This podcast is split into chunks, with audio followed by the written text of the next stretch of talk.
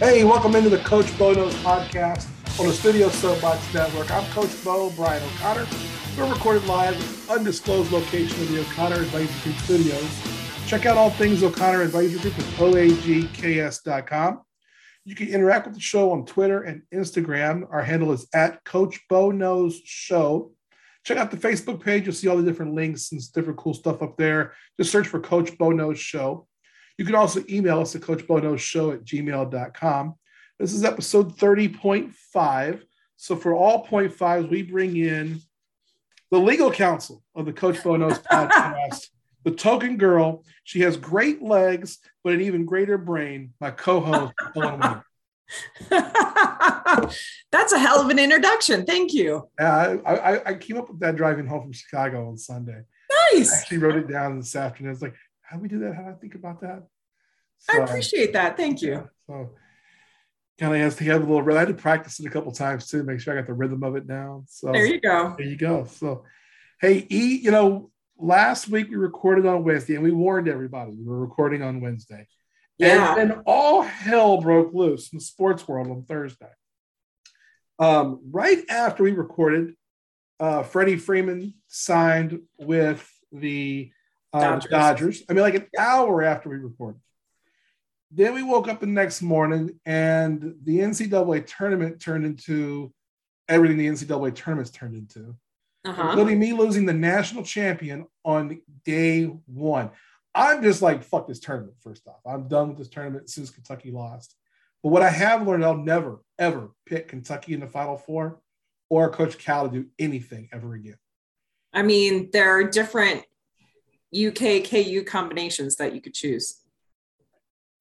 Well, and depending on, I was in two different pools. One, I picked KU to go to the Final Four. One, I picked Auburn, and Auburn let me down Sunday. Yep. But uh, we're going to talk just briefly. I'm going to touch on the basketball tournament because we know basketball is not my forte, your expertise, but not my forte. Right. I do want to bring up that we talked and I talked about how the Big Ten was way over over compensating here and allowed yep. to have nine teams in the tournament, and only yep. two made it to the Sweet 16. And now it was because it was Purdue and Michigan. Michigan was one of the lower seeded teams at 11. Yeah. But I didn't realize this until I heard it on uh, Sunday. Michigan has made the Sweet 16 four years in a row under Jalen Rose. Or I'm sorry, Juwan Howard. Oh, yeah. I guess I didn't realize that either. Four straight years, Sweet 16. Juwan Howard's pretty good coach. He is. You know, um, the kids love him. Yeah. Uh, I saw the end of the game with Tennessee and Tennessee, one of Tennessee's star players collapsing in Juwan yeah. Howard's uh, arms he seems to be a really good, compassionate dude. Yeah. Um, who just happens to have some missteps like we all do. Yeah. Well, we're going to talk about a couple of guys with missteps here today. And, and I'm sure you've already heard Monday's podcast. I was heavy on the Deshaun Watson stuff. That also happened between when we recorded and when we released the podcast. Yes. And that does happen. Look, we record on Wednesdays, and I've been trying to get this thing moved to Thursday releases. But because of our schedule of Studio Soapbox, doesn't work that way and this is the best night for us to record. So I'm gonna hit. Oh, there's a lot that's going on. We know about yes. Deshaun Watson trade, the quarterback carousel. It's not quite all done, but we're damn close. Yes. So to review what's happened since we were together, Deshaun Watson was traded from the Texans to the Browns for just let's just call it a shitload of picks. Is that, is that fair? an obnoxious amount of guaranteed money. Yes. And then resign. Yeah, I think it's a new deal for an obnoxious amount of money. I like the way you put that. And um, it, and I think I brought this up on Monday. It was the biggest problem I had was the new contract. You know, I I did read today in a report. I believe it was Albert Breer who said that um, 30 minutes. 30 minutes was the amount of due diligence the Browns did in talking to Deshaun Watson about 22 different allegations. Yeah. Um, bothers me. This whole thing bothers me, as we as you heard on Monday, and you see where I'm at. I'm not going to say the talent's not worth it. I, I, am not going to do that because that would be that would be untrue, and that would be a hate. The guy, talent wise, is totally worth it. you know, there there the is thing is, is a big deal to me. Yeah, there there's that constant question of separating the art from the artist, um, the athlete from their actions, whatever. But as a woman, yeah, and an NFL fan who again, when part of the whole thing is that the NFL just disregards abuse allegations altogether most of the time. Yeah even when they're on video. Uh, it's just it's it's it's sad that it's just kind of you're kind of like that's super shitty. This shouldn't have happened, but how surprised is anyone? Yeah, let's talk. I don't want to get too far time yeah. this. yeah, you brought it. You said it really well. You said it's hard to separate the artist from the art. Yeah, you know the athlete from the sport. I'll give a couple of examples. So, I mean, Deshaun Watson is just one example, and it's in sports. But you know, we had a thing a few years ago. Kevin Spacey, the actor, mm-hmm. who I was a big Kevin Spacey fan. Loved House of Cards. Loved all his stuff he did before that. Yep. Kevin Spacey is an example of something like this. Um, if you go back old school in in music, Marvin Gaye. Um. We see Bill Cosby, someone who again was America's father. I mean, Michael Jackson. Michael Jackson. Let me ask you as a woman mm-hmm. to put this out there because a lot of these, the ones I've brought to the attention are all sexually related. Right. Now, Kevin Spacey's was a man and a, and a boy, but it's and multiple allegations. And multiple, multiple allegations, yes. So it's yeah. a different that it's not a man, it would be a man and a woman, but it it's got to be difficult as a woman to deal with those things and to see to see when it gets swept swept under the rug. How does I, would love to hear the psychology of how women women deal with that because that's not something I've ever had to deal with. I've had to deal with as a man and go, well, dude, that ain't right. Right. I've never had to deal with it as a woman, and especially for someone you respect. I mean, you're our you're my age. We're both people who grew up in the 80s and the 90s. Yeah. And Bill Cosby, for example, is someone that we all loved. How do you deal with that? How does that how does it affect you differently than it would like I like it would to me? So I think statistics would prove this out that the vast majority of sexual assaults go unreported because there is a general fear of coming forward, of having to deal with police, of having to go through a prosecution because it's incredibly invasive. Yeah. And when you see time and again people in positions of power, whether they're male or female,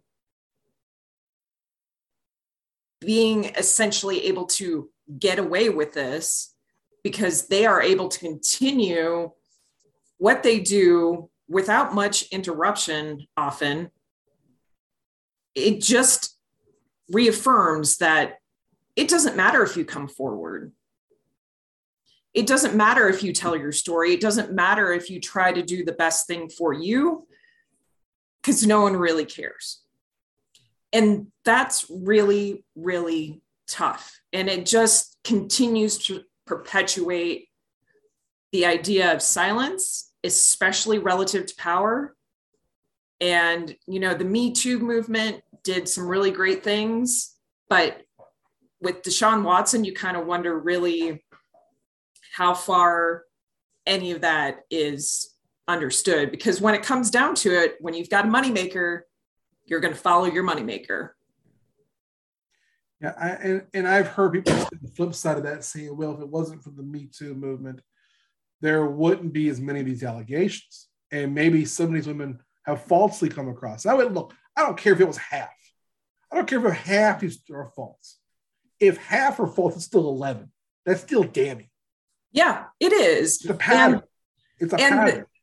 There's this very strong pattern, and chances are there are other women out there who are just like, no, man, I I, I can't do this. Yeah.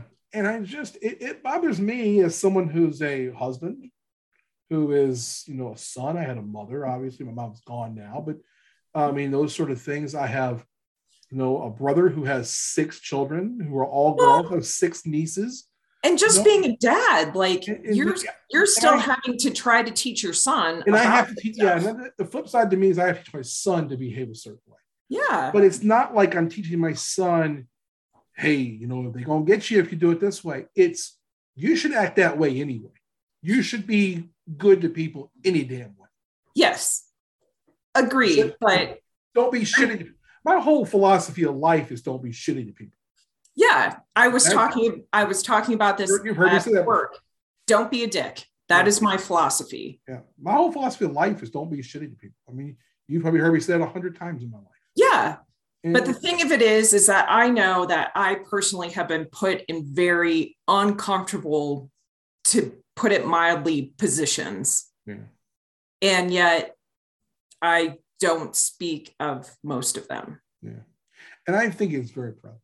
I do. I think it's oh, it's prevalent. excessively prevalent. um, I think every. Uh, I just think it's just a horrible thing, and I, I, I, hate to see it for people that I love and care about, and for anybody. It's it's awful. It's awful that people have to. I, yeah. I don't think there's a good answer to this Deshaun Watson thing. It comes down to the art and the in the in the artist, and he's he's a talented guy.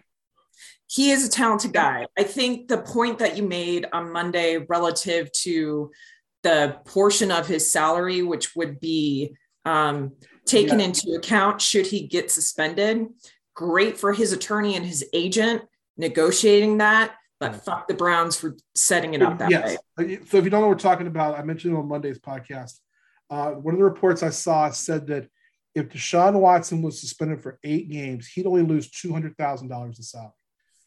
Now, when I first heard he was getting the extension, the first thing I kind of giggled on, and kind of the frat boy fun thing was, well, dude needs cash.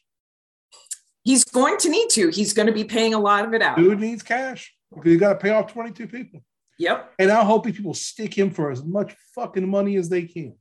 Absolutely should. And unfortunately, those women are also going to be tethered to uh, uh, settlement agreements where they can't speak NDAs. about it. And All that's sign NDAs. And it's because there's no legal, there's no legal remedy now. Yep. So, ladies, get your fucking money, get as much of it as you can. And absolutely. I just I hate that I hate that it has to go that way. Yeah, I do too. Um, yeah.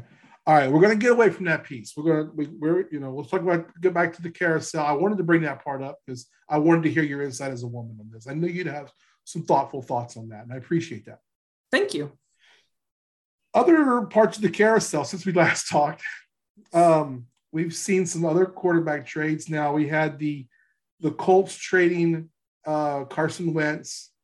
That's already gone down. We talked about that last. I think yes, we, we did last week. But since then, the Falcons have now traded Matt Ryan to the Colts. Yes. basically a pack of bubble gum. Um, Matt Ryan sent to the Colts. The Falcons get Indy's third round pick this year. This is that's just a no brainer for the Colts. Yeah. I mean, that's, a, I mean, yeah, they don't have a lot of picks to give. They got third and they get Ryan. They give a third, they get Ryan. The Falcons are taking a $40 million cap hit. I mean, this is an absolute win for Indy. It's not like they're going to do anything like the Chargers did this past year because they yeah. don't I have the the manpower for that, but maybe it gives Matt Ryan a second lease on the last two or three years that he has in the league. Yeah. Well, I think that it just it's one of those things where now uh, Matt Ryan's going to get one more chance at making the playoffs. I think it's he's only he's only got one more year left year on his deal. Okay, and we'll see how it goes. Uh, the Falcons then signed Marcus Mariota, which I mean, my God, I love the man.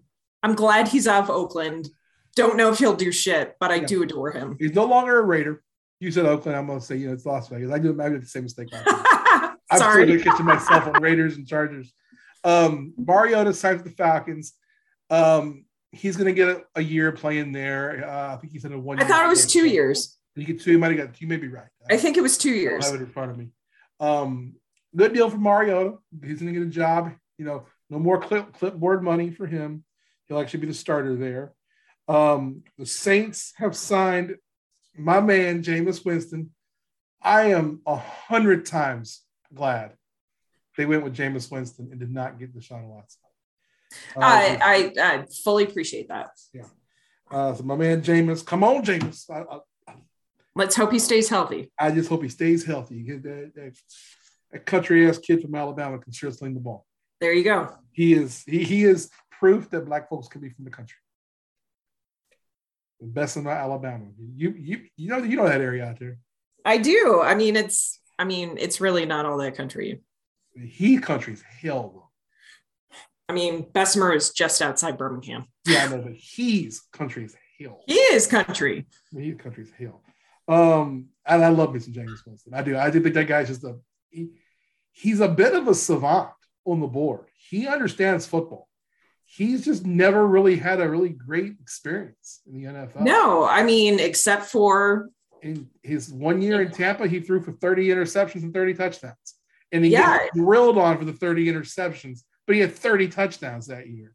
yeah, I mean, top of the league in yards. It's like outside of college, he's not had a good pro experience. No, and I think I, it'll be interesting to see what happens to him in New Orleans this next. Yeah, we'll have two years to prove something.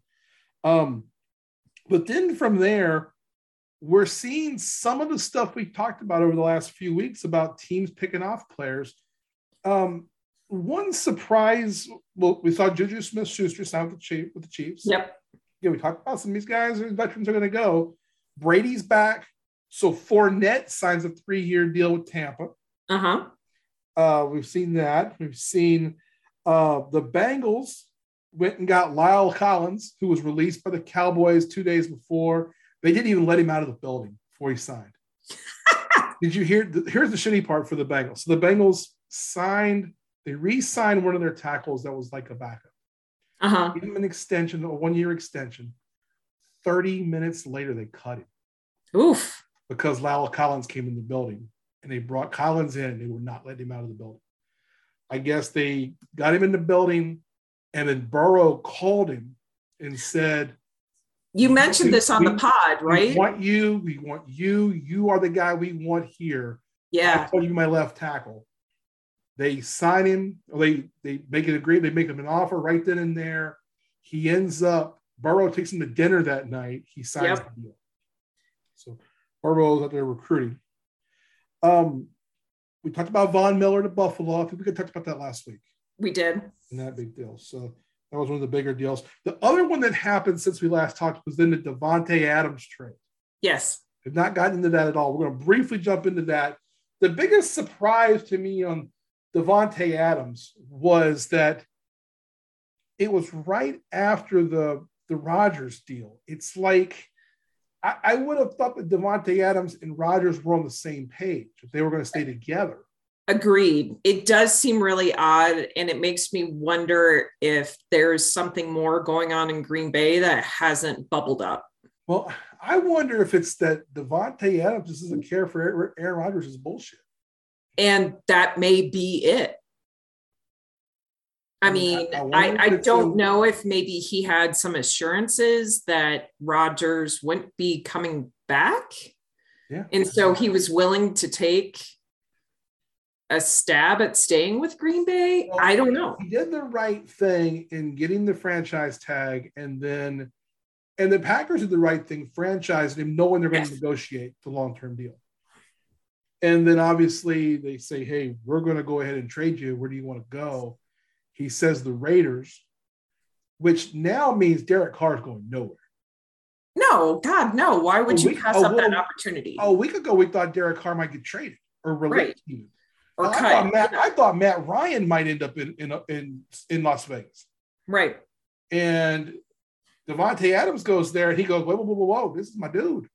Yeah, no. Been my dude since day one, like in the college days, and I don't want to go anywhere.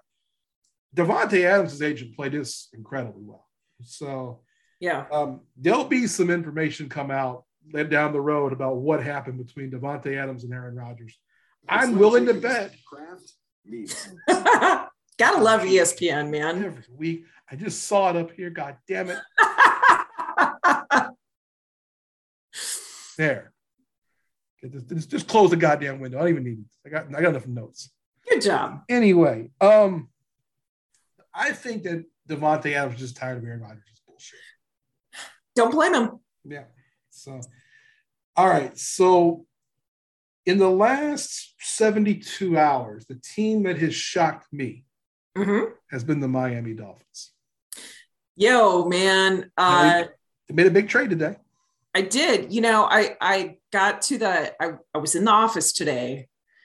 Got to the office around nine o'clock after working for a while at home and chit-chatting with some of the people at the cubicles. And I get this notification that Tyreek Hill is going to be traded within the next 48 hours.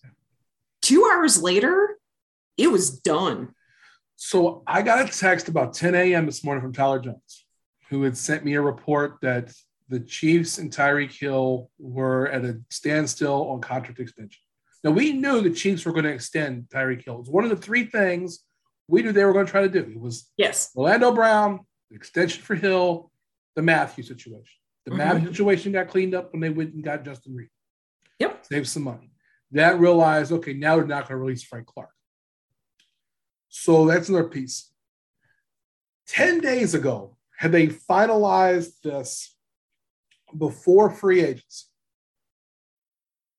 the Chiefs would be able to keep Tyreek Hill. Maybe. Well, here's why I say that. They could have extended him four years, 100 million, 25 million a year, giving him 50 up front, 50 guaranteed. Mm-hmm. He'd have taken it. But Davante Adams' trade and the extension, he wants that money. And he deserves that money. I don't think he's worth it. Okay.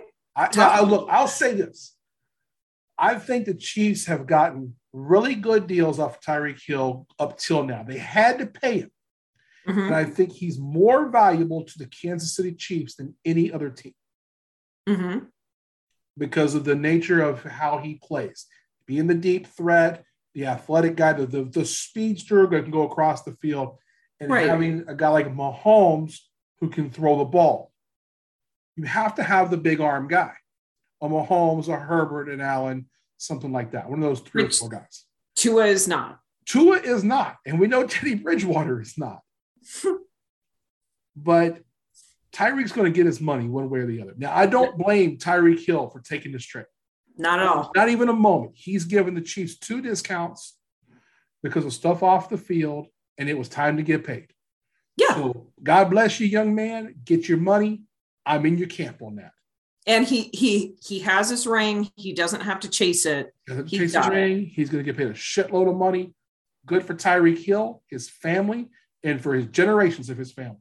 Uh, South and, Beach, welcome him. Yeah, and I'm telling you from the everything I heard from the folks over where he was coaching a couple seasons ago, the high school uh-huh. kids, were nothing but great things about Tyreek Hill.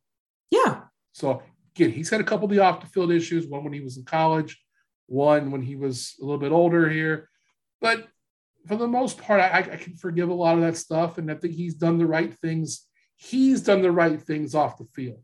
Yes to to warrant that. Mm-hmm. But it was time for him to get paid. Now, the Dolphins trade for Tyreek Hill this afternoon, Wednesday afternoon.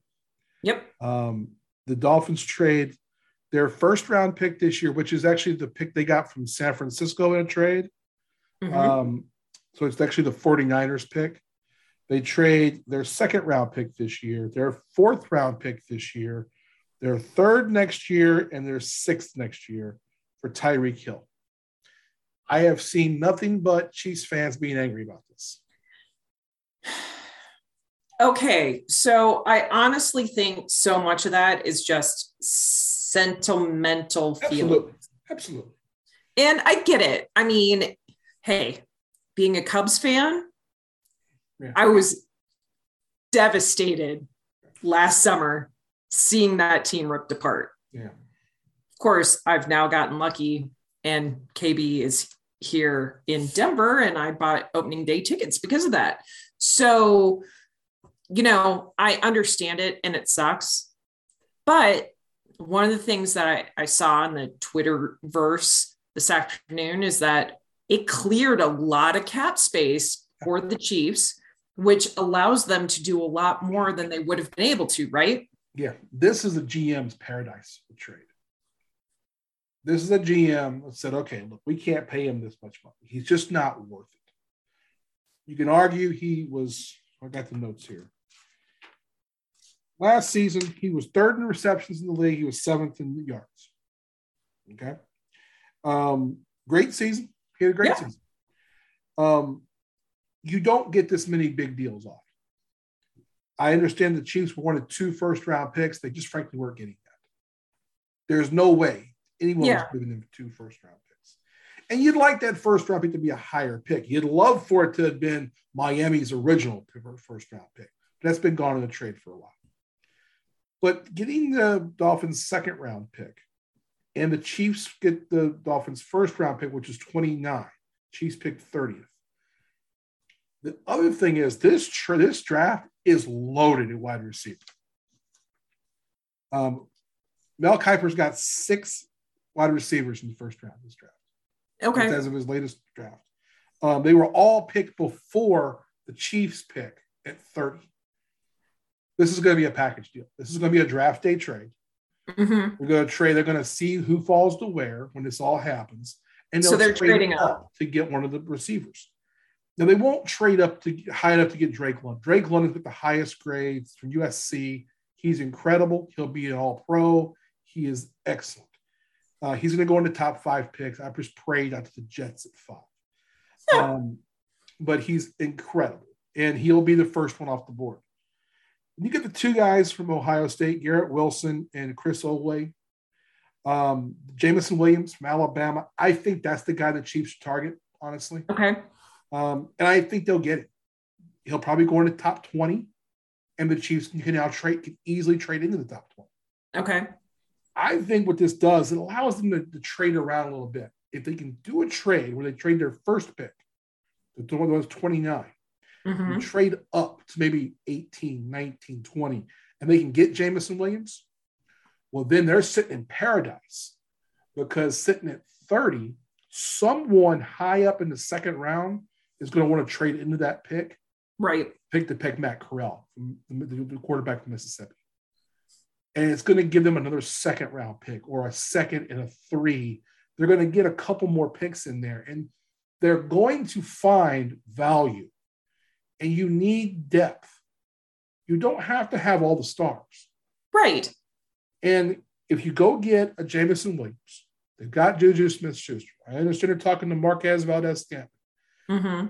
Jarvis Landry's out there still. I think that he could be someone that he's talked to the Chiefs already as well. Well, and my understanding is that late um, this afternoon, early this evening, there are inquiries with Seattle and DK yeah. Metcalf. Yeah, you're gonna pay a pocket. You're gonna pay a lot to get DK Metcalf. DK Metcalf would be a bigger than Tyreek Hill, but Lockett would not be. No, you're right, and you could probably get him for a a three or a four, a three or two four, something like that. Yeah, it wouldn't be a huge one. Um, so I mean, it gives I'm, a lot of it gives you a lot of a lot of things you can do with the cap. Yeah, you can help your defense out. I mean, here's some of the names of people who are currently available. Now we're going to throw Tyrann Mathieu out right now because they've already got Justin Reid now. Right, Mathieu's not coming back. Jarvis Landry, mm-hmm. Suh. Can help a defensive line a lot when you have a Suh. Mm-hmm. Akiem Hicks, and the guy can help your D line. Mm-hmm. Stephon Gilmore, Joe Haden, a couple of corners who could really help you out in the backside. Calais Campbell, the guy who could help you out front defensively. Gronkowski's out there. Not only the Chiefs are going to be in the Gronk. I think it's a two team race. Um, Patrick Peterson in the corner you could bring in if you're Kansas City. Yeah. Um, there's still some interesting names. None of them are big names. None of these are going to be big contracts. But it'd be interesting to see where all those guys land. Gronk is one of two places. It's either so, back to Tampa or to Cincinnati. Yeah, here here's my question that I think is going to be just kind of an ongoing thing. What impact does the Mahomes contract have on the next several years of some of these decisions? Okay, it, it's interesting because of you would think that he has this like forty million dollar number every year, but it essentially is not. Let me get it pulled up here. He's got a pretty friendly uh, contract for someone who has a four hundred million dollar contract. And what I mean by that is they designed it where it's kind of like every other year he has the big cap number, so you mm-hmm. can kind of nimble. Okay. And then like they just took some of his money this past this season and converted to roster bonus so they could pay him out, get it off the cap. Okay. What hurts the cap in the future is when you have roster bonus not paid. What they'll also do is anytime the Chiefs have money at the end of the season, mm-hmm. they're going to give it to Mahomes. Okay. Give it to Mahomes as extra bonus to pay more to pay that down. Uh, I've got it coming up here. So Mahomes, his contract is one, two, three, four, five, six, seven, eight, nine. It's 10 more years in the contract. Now, he's got uh, his cap number this year is 35 million. Next year it's 46. It's 46, 46, 41, 59, 44, 44, 50, 52. Now, his big numbers are on the backside of the deal, and mm-hmm. a couple of them spread out. He has a $60 million year, which is 59.95 in 2027. What we're going to see is the cap's going to go up dramatically in 2023. Well, and that contract will be restructured between now and then anyway. Yeah, what'll happen is they'll pay more of the bonuses down for those years of 2027 of by the time he's at the 2030 and 2031, 50 million is what every major quarterback is going to have. Right. I mean, hell, there's going to be five guys at 40 next season. Yeah. Because Lamar's going to get it. Baker's not now. Lamar's going to get it. Dak already has it. Rodgers is at almost 50. Mahomes is at 40. And Burrow and Herbert are one year away from extensions. Right. They're both going to get 40 plus. So I mean, it's going to be Josh Allen has got a got 40 plus. So I mean, mm-hmm. we've got plenty of guys. That's going to be the going rate. But the salary cap's going to increase where it's currently at 208 million. In three years, it's going to be 275 to 300 because it's based upon a percentage of overall league revenue. And when all these new TV deals kick in, the league revenue goes up. That 50% paid back to the players that's then averaged into the salary cap. That's a lot of money. Yeah, teams know that, and they're kicking the, they're kicking the can down the curb as far as they can because they're saying, "Hey, we can pay a guy if Mahomes' number is I'm looking right now. His cap number for 2022 is 35 million. So that 35 million represents what is that? Basically a seventh of the entire cap for the Chiefs at 208 million. Okay. But a cap number of 46 million in three years, even though it's 10 million more, is going to be a smaller percentage. Sure, because the cap will be greater. the cap number is going to go way up. So I don't think Mahomes' contract is the issue here. Okay. Yeah, because you're going to have to pay that much for a great quarterback. Uh, you just, just, just that's just the cost of doing business now. It becomes yeah. how do you become nimble?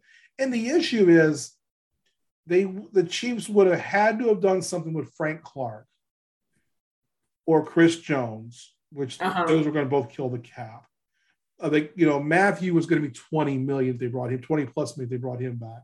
That wasn't going to happen. So you go get Justin Reid, who's going to count you at 4.5 on the cap this year. You know, that's it saved you 15 million. They structured part of Mahomes' deal to get him more cap money to open that up. Now with Tyreek, he was going to get paid 20 million this year. That's off your cap. Right. They didn't have they didn't owe him any prorated money. So there's no dead money for Tyreek Hill. The Chiefs have done a really good job in that. The Chiefs, I'm looking, I'm sorry, they do have, they have $1.4 million in dead money on Tyreek Hill. Oh, that's nothing really. Basically nothing. I mean, that's that's a rounding error. Uh, they only have a little under eight million in dead cap money. To give you an idea, uh, my New Orleans Saints have 11 million on Drew Brees alone this year. Oh wow! Yeah, so it, they're, they're eight million on a 208 million dollar cap is less than four percent. Yeah, you're still sending 96% of your cap on players. So I think it's a good deal. I think they got a lot back. They got a they got a max value for him. And they did it quickly, which is surprising. Yeah. I think it's I'm not even I'm not even a Chiefs fan, but I think Chiefs fans are going off for no apparent good goddamn reason if you think about this. Well, because again, this is a good deal. It's sentiment. It's the sentiment. It's not it business. absolutely is. You want to keep your guy. Yeah. You know, I mean, it, it, and, and he's been great to Kansas City. People like Tyreek Hill. Grandmothers like Tyreek Hill, which yeah, it's funny to me. But I, I think he's a great player. I don't think, but I also don't think he's worthy of the money he's getting. I don't think he's a top five receiver. I don't think he's really a top 10 receiver. I think he's a great receiver for the Chiefs offense. Well, I guess we'll see how he plugs yeah. and plays. Yeah. At- I've got a here's some stats I'll pull up for you. So these are advanced stats, advanced stat, uh, stats this past year on Tyreek Hill. Um, okay, so he was third in receptions, seventh in yards this past mm-hmm. year. Um, 17 game schedule. You would tell me how many games he had 100 yards or more? Yes. Um, seven. Seven? How about three? Oh, okay. Three. Um, how many games of 10 plus receptions? He had 117 receptions, third in the league. How many games, 10 plus receptions? Four. Four. Get on. Yeah. I would have thought I would have thought double that. I really thought maybe it's seven or eight. Four. How many games out of 17 last year, regular season only, we're not counting the playoffs. Right. Did Tyreek Hill have less than 75 yards receptions? 75, 75 yards. Total yards. Total yards. 75 or less. 75. Well, didn't you say that there were three over 100? Three over 100. So that leaves 14 games. And so I'm going to hedge high and do eight. Nine. If you are seventh in yards, you should have more than 300 yard games. And you shouldn't have nine, more than half your games should be under 75 yards. You would but he had so? the two, he had the two big ones. He had the 185 and he right. had a 168. Yep. And that made his numbers jump up. Those were the games against Cleveland and Philly. Three games he had 100 yards in against Cleveland, mm-hmm. at Philly, mm-hmm. at the Chargers. Those were not exactly three stellar defenses in 2021. Fair enough.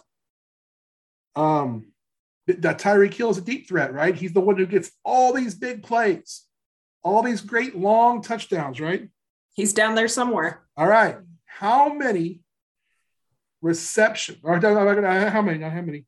Where does he rank in the NFL in 2021 in receptions over 20 yards? Receptions 20 yards or greater. Almost all receivers in the league. Where do you think Tyreek Hill? Where should he be? Well, big play guy theoretically you would think that he is higher than he is but i also know that Kelce gets a lot of those looks too so he's probably sitting at maybe 25 he's 30th oh okay. Now the big thing but but hill gets you the big play. The 70 yard touchdowns the 60 yard touchdowns. We see those stats. We see those plays. They seemingly happen every week right? Right. We don't. Because where does he rank among 40 yard receptions last year? No clue. 26th. Okay. 25 players had more 40 yard receptions, 40 yard or more receptions than Tyreek Hill. It tells me that what happened is his, his touches went up, his targets went up. Yep. Which is fine. But his big plays went down what's he best at? The big play. I found this stat to be really crazy. Yards per, t- per yards per target. This is how many yards does a player average for every time they throw the ball? Mm-hmm. Tyreek Hills have gone down every season for the last five years. His second season in the league, he was at 11.3 yards every time you targeted. That's not every reception, it's every time you targeted. 11.3 yards. He's done to 10.8, 9.7, 9.5, 7.8 this year. So here's my argument relative to that, though, is that teams are finally defending him. Yes. They're double teaming him, they're covering him in a way that is going to limit his effectiveness. Yes. Yes. So what it means to me is it means to me that Tyreek Hill's not as as valuable as people actually think he is. The advanced stats prove it out. What he's best at, he really isn't that great at. The last one I got, and I didn't realize somebody brought this up, and I was thinking about it. Catch percentage. This is targets versus catches. Okay. Because I believe that Tyreek Hill drops too many balls. He was fifth in the league in drops last year. Yeah. 69.8% of the time when he's targeted, he catches the ball. That ranks 20th in the AFC. Just the AFC. I I'm not sure how, what I'm supposed to take from that though. It's given that, to me, he's just not this like he's not a top five or even a top ten receiver to me. The the thing that I would caution I, against the right thing. And I appreciate the advanced stats and everything, but I would be more interested in seeing how he teams up with double teams, you know, some slip dropbacks, whatever, and where his relative pass area is. Because if you're getting dink and dunks as a receiver or a tight end, yes, you are going to have more receptions. Yeah.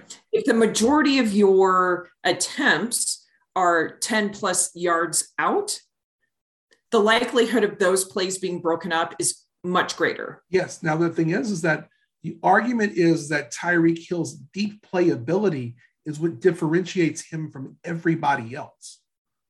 But it's just the stats just don't hold that anymore. But again, being doubled, whatever else.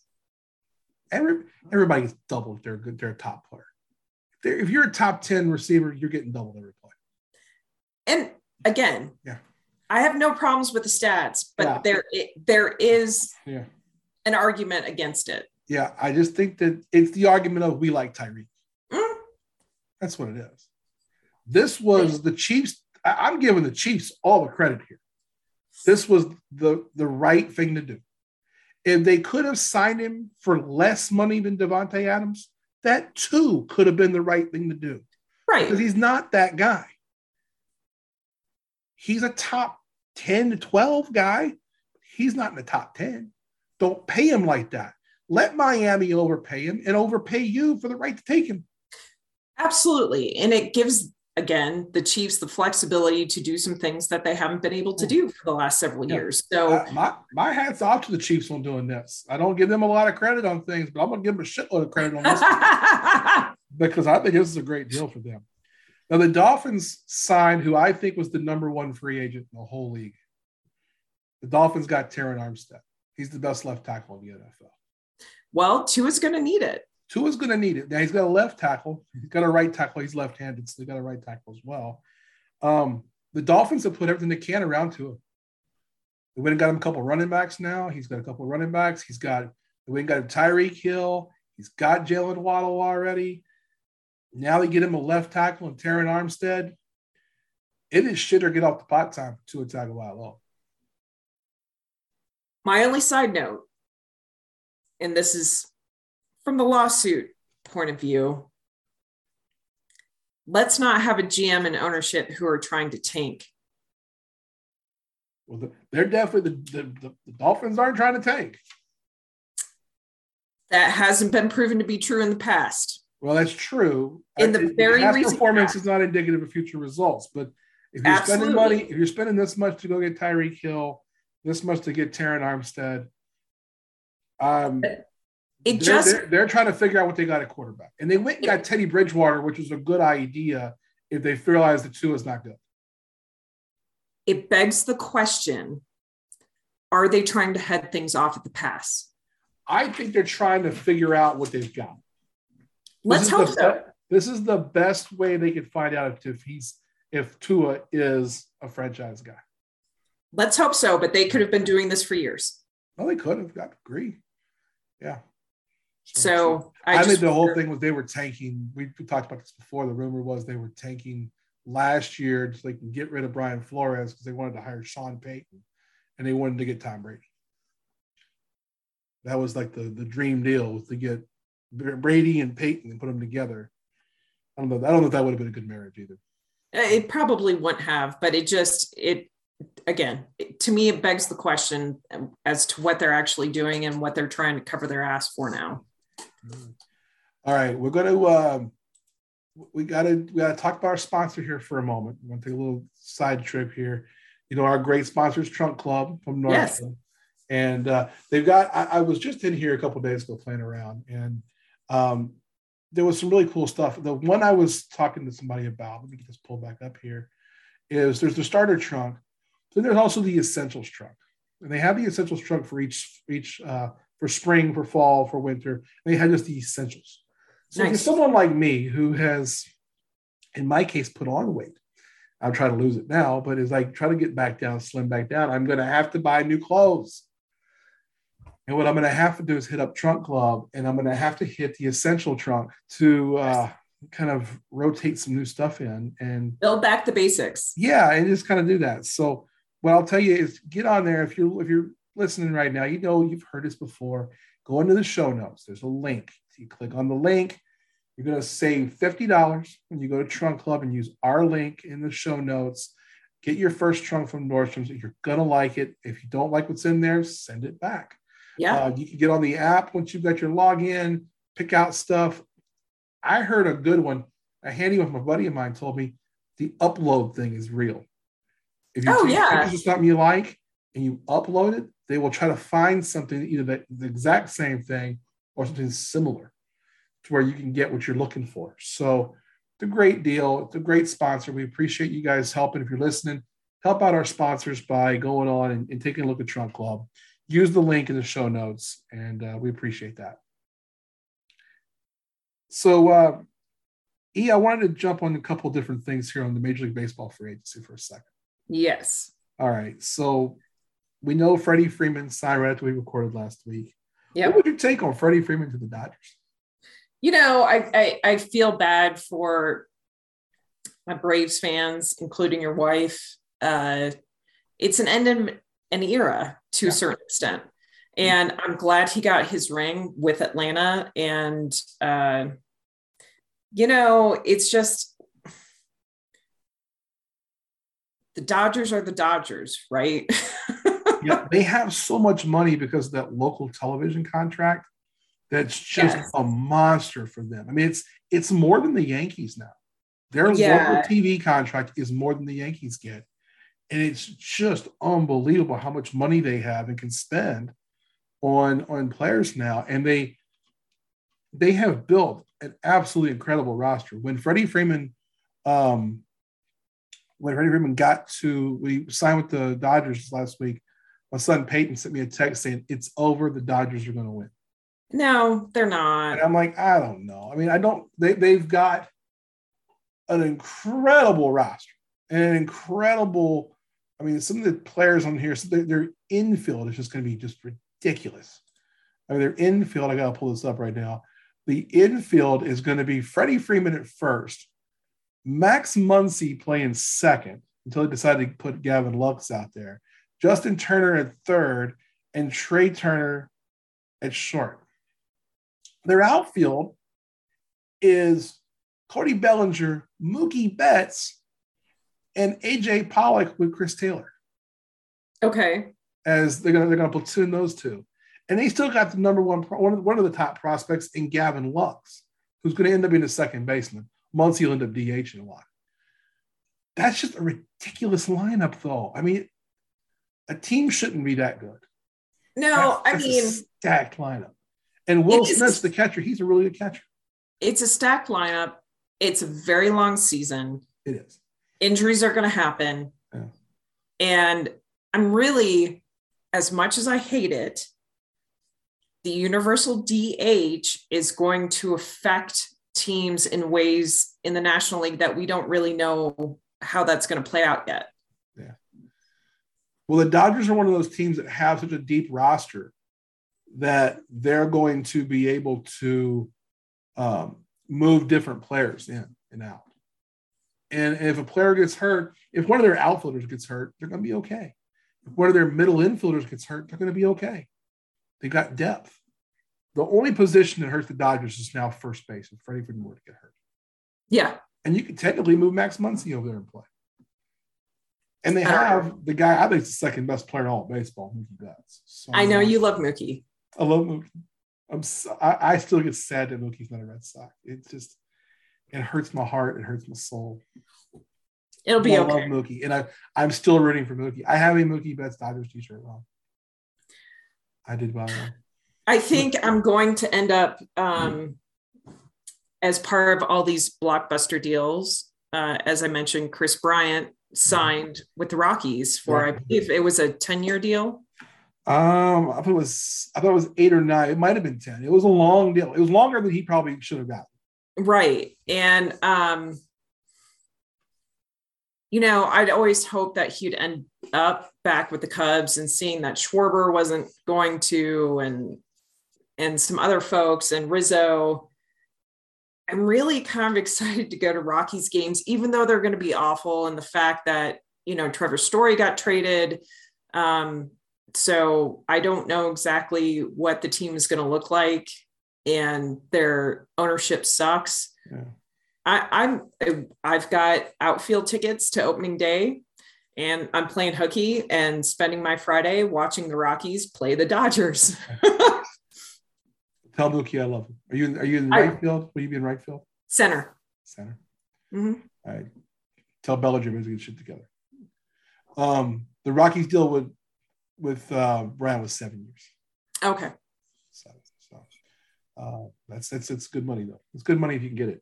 Uh, a couple other signings happened. A couple of the big names came off the board. Carlos Correa signed with the Minnesota Twins. Yeah. In a three-year, $103 million deal. He's got 31 million a year. And he got an opt-out each season. I mean, what else could you ask for? This was the well, here's what's great. So if you're the twins, they were pretty good last year. If yeah. you add Correa and you get to the all-star break and you're in it, hey, great. I got an MVP caliber shortstop now. Yeah. And we can ride this thing out. And if they get to the near the trade deadline and they're not good, they can get a haul of picks for a guy they're essentially paying for one year because he's going to opt out every year. Well, and it gives him leverage just as much as the team. Yeah, so I think it's a great, interesting deal. You would never see this normally, but Scott Boras is like, hey, we, his agent said there's no there's no 10 year 400 million here. So I, let's do three years at 103 and let's think, get you back into the free agents pool each year. I, I kind of wonder if, if, Scott Boras is now at the point 30 years into being a super agent of fuck around and find out. He he just did. He just played fuck around and find out when Carlos Correa fired his old agent, hired Scott Boras this offseason, and was like, you know what, dude, I got an idea. Yeah. And this is just fucking genius. Mm-hmm. This is a genius job by both the twins and Scott Boras. Yep. My hats off to both of them. And what I think is low key one of the best signings of the offseason, Nick Castellanos is going to the Phillies. Again, he's not another one of these former Cubbies that I wish he was still yeah in the the north side. But uh yeah, he's he's a great player. Yeah. I mean, he was tremendous in Detroit. He played in Chicago for two seasons and then gets over to Philly. Philly's loaded. They're just gonna load guys around Bryce Harper. They've got Castellanos, Schwarber. I mean, you got Bryce Harper, who's one of the generational talents in there with them. Yeah. And my Boston Red Sox finally made a deal. Trevor Story to the Red Sox. Six years, 140 million. And he, he's going he's going to be playing second he's base. Play second base. So this is a big deal. He had to agree to play second base. That's mm-hmm. Um, what this is all about is the Red Sox have got Xander Bo- I got Xander Bogaerts, and they really want to make Xander Bogaerts a Red Sox for life. Um, they do not want to move him. He does not want to play second. They don't think he can. They don't want him to play. They don't want him to play third because they've got mm-hmm. Rafael Devers. Trevor Story comes in, he's going to play second. Now, if Bogaerts were to opt out, Story would move to shortstop. Okay. They, the Red Sox have two guys they could bring up who are young guys who could play second. Last season, they had 14 different players play second base. Um, it was going to look like it was going to be some mix of Kike Hernandez and um, um, Duran, who's a rookie, and a couple others. And it was going to be one of those, okay, who wants to play second base today kind of thing. Right. Uh, but now the Red Sox doing this, it gives them an incredibly awesome infield. Third to first, they've got Devers, Rafael Devers, a third. Um, Bogaerts, who some people have said that Bogaerts' defense is not as good. I mean, you watch him day in day out. I think he's I think he's just fine. Um, he's also probably the best all around player on that team right now. Story will play second, and then mm-hmm. they're going to have Bobby Dalbec, who's their second year kid, play first. Uh, they've also got a kid named Triston Casas, who was in the Olympic team last year. They couldn't play the minors, obviously. He went to the Olympics, has dominated the Olympics. Okay. And he's there, their, their first baseman in waiting. They've got to figure out what to do with him and Dalbec. Um, that's pretty stout with then playing Kike Hernandez every day in shorts and uh, left field. Yeah. You still got Verd- Alex Verdugo. The Red Sox low key have put something together here. And I think Trevor Story was a good good fit. I was glad they were trying to talk about this. There was some smoke about them trying to get Freddie Freeman. And I'm like, wait a minute, you got two young first basemen. What are you going to do? Are you going to trade them for for for for prospects? You've already got they're already prospects. Right. So why bring in a Freddie Freeman? There was no, there was talk about Carlos Correa, you know, and then moving Bogaerts to second. You know, you'd have to move Bogaerts to second if you got Correa. He's better. Sure. But that didn't work itself out. Trevor Story willing to move to second base is the best thing that could happen for the Red Sox. And he's he's a talented dude. Yeah, he's going to hit a ton against the Green Monster. Yeah, he's going to lead. He's not going to lead the league in home runs, but he's going to hit some monster ones out of there and then he's going to hit a shitload of doubles. So it's going to be interesting to see. I'm excited we have baseball. I could. I, I'm just not a basketball guy, so this. I know. Oh, I'm, I'm trying. I'm really trying. You're not. Um, I had to listen to basketball the whole time to and from Chicago on Friday and Sunday. I tried. It was. You mean Thursday and Saturday? But um, Friday and Sunday when we were driving.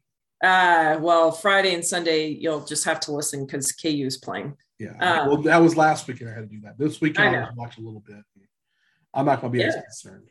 I mean, we're two weeks out from opening day, so. Oh, it's almost here. It's almost it here. is. I'm going to have some predictions coming soon. I'll predict right before the beginning of the season. My Coach Bo predictions. I'm pretty good at my baseball predictions. You'll see.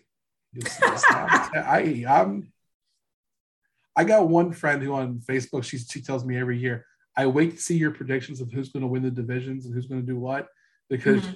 she likes to compare them out to the season.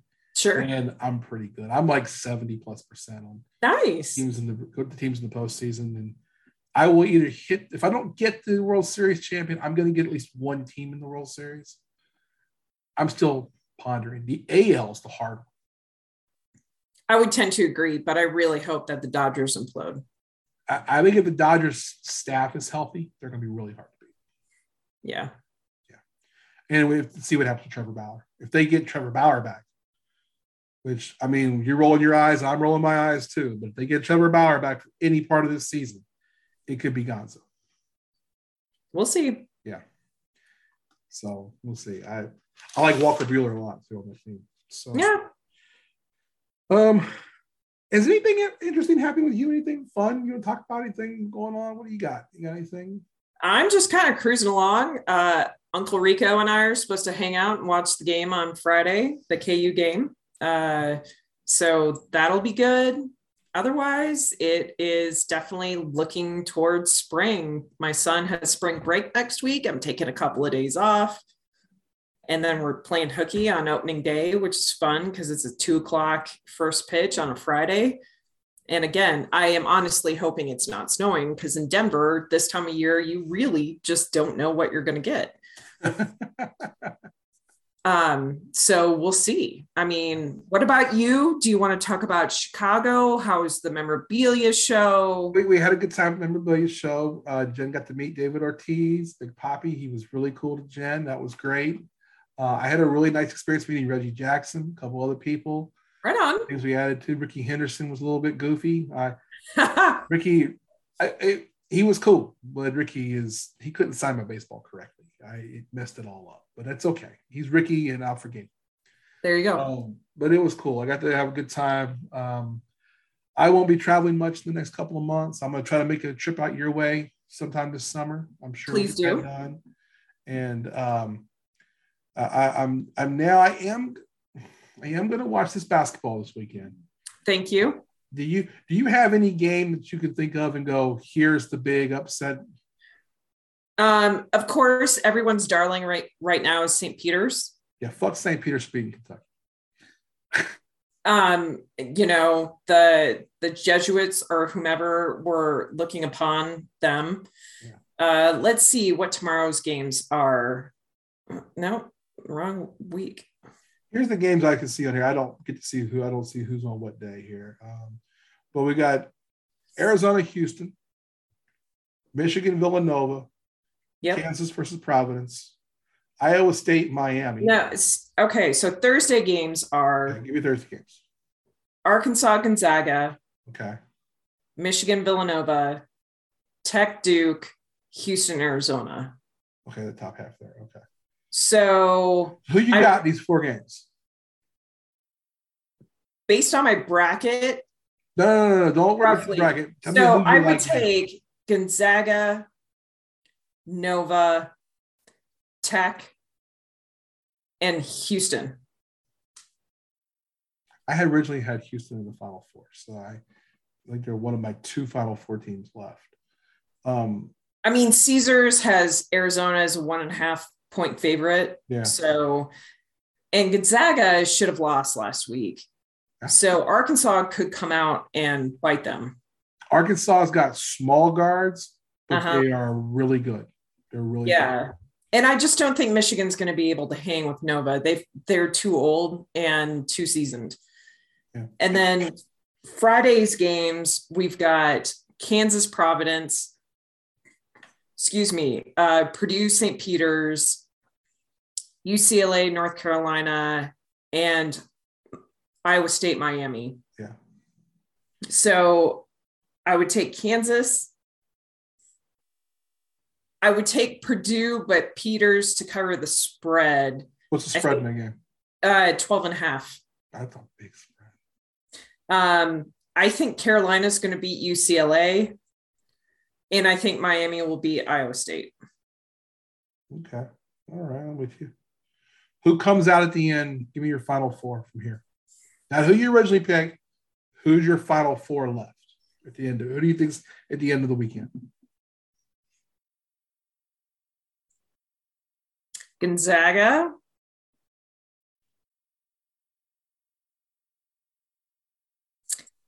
Arizona. Kansas. Although if we have to play Miami, that's going to be tricky. Um, in Purdue. So I'll take Gonzaga, Houston, Kansas, and North Carolina. You need one more. No, that's four. North Carolina, Kansas, Houston, Gonzaga. Okay, okay. Just making sure I was covering all the regions. Yeah. Yeah. I think it's midnight Cinderella for St. Peter's. I think Purdue gets them. I think Carolina gets UCLA. I think Carolina gets Purdue. Fade my picks, people, because I'm not good at this. I'll take Miami over Iowa State, Kansas over Providence in a really close game. It's probably the better game of all these four all these games. First, the first two game, first two days. I'll take Kansas over Miami. I think that'll be kind of a blowout. I'll take Houston over Arizona, Nova over Michigan, Houston over Villanova, then Gonzaga over Arkansas. I think it's a close game. Duke over Texas Tech. Gonzaga mm. finally ends things for Coach K. And then we'll be down to those four. I've been wanting Coach K to lose just so goddamn bad. I just can't take it anymore. Oh no. I just they've given this guy a cakewalk so far. Uh, Michigan State had their moment.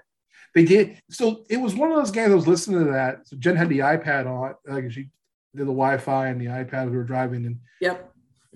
Michigan State had a chance. It was, you know, it's a it's a, a nine point win, but that game was three points with like 40 seconds to go.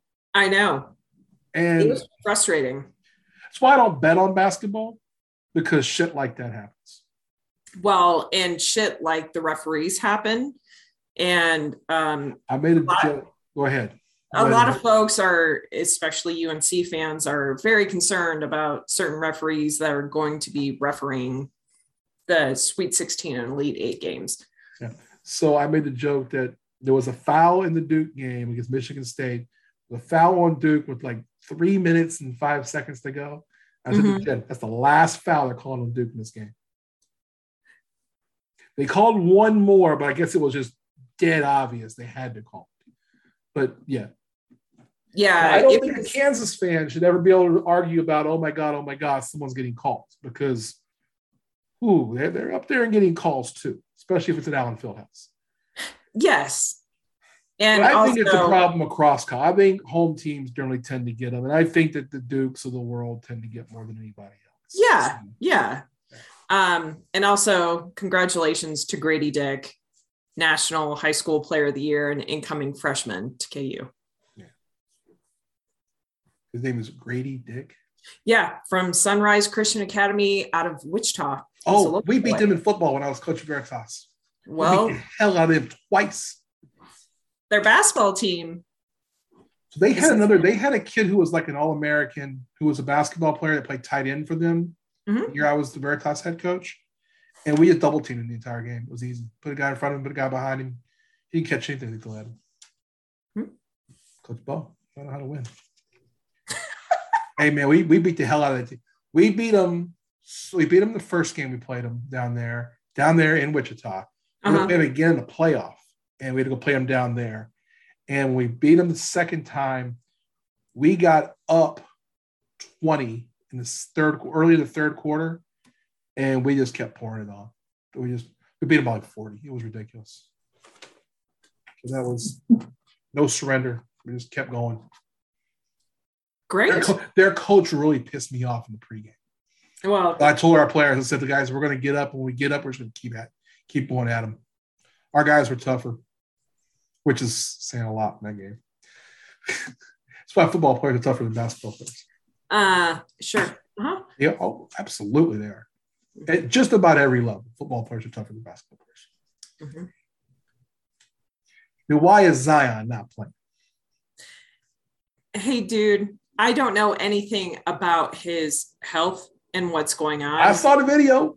He's the been viral cleared. video he put out. He's dunking and throwing shit under his leg. He's been cleared for one-on-one contact, and so he's going to take care of his body because his contract depends on it. I get what he's doing. So, yeah, I'll just say Kevin Durant would have never been a football player no matter how good an athlete. Why do you think he plays basketball? Because he can't. This isn't a competition. Yes, I'm, football players are better athletes than basketball. No, they're just tough. No, no, the top-notch basketball players, the top greatest, you know, the LeBrons of the world, the Zions, they're incredible athletes. But football players are better, are tougher than basketball players every day of the week, every single day of the week. Sure, I did. I call bullshit on you, but oh okay. God, I'll take. Give me five football players against five basketball players in anything. Okay. Yeah. Put them in, in a dodgeball game. I'll say five football players. Congratulations. Five linemen.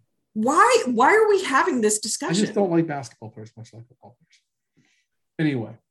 That's your problem. Shout out to the young man who was National Player of the Year from Sunrise. Gradey Dick. There you go. So all right. Well, with that, let's wrap this some up. How about that? Anything else you want to add? Anything else I can discuss and make fun of? Got some fun out here. These streets, no. running, running around these streets. No, man, you don't. You don't need to to talk shit about shit you don't know. So no. Hey, you know what? If he's the number one player in the country, he's probably a pretty good basketball player. Like I said, and I was rooting for. Hey, I pick KU just right now. Only because you don't have many more choices. Well, I mean, I, I could have could have picked Providence, but I didn't. I oh. told you last week I'm actually rooting for these kids because I like a lot of them.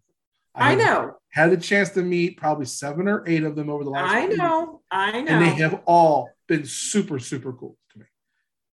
And they, they've been great. All and even and they've all been the top guys. I've met all of them.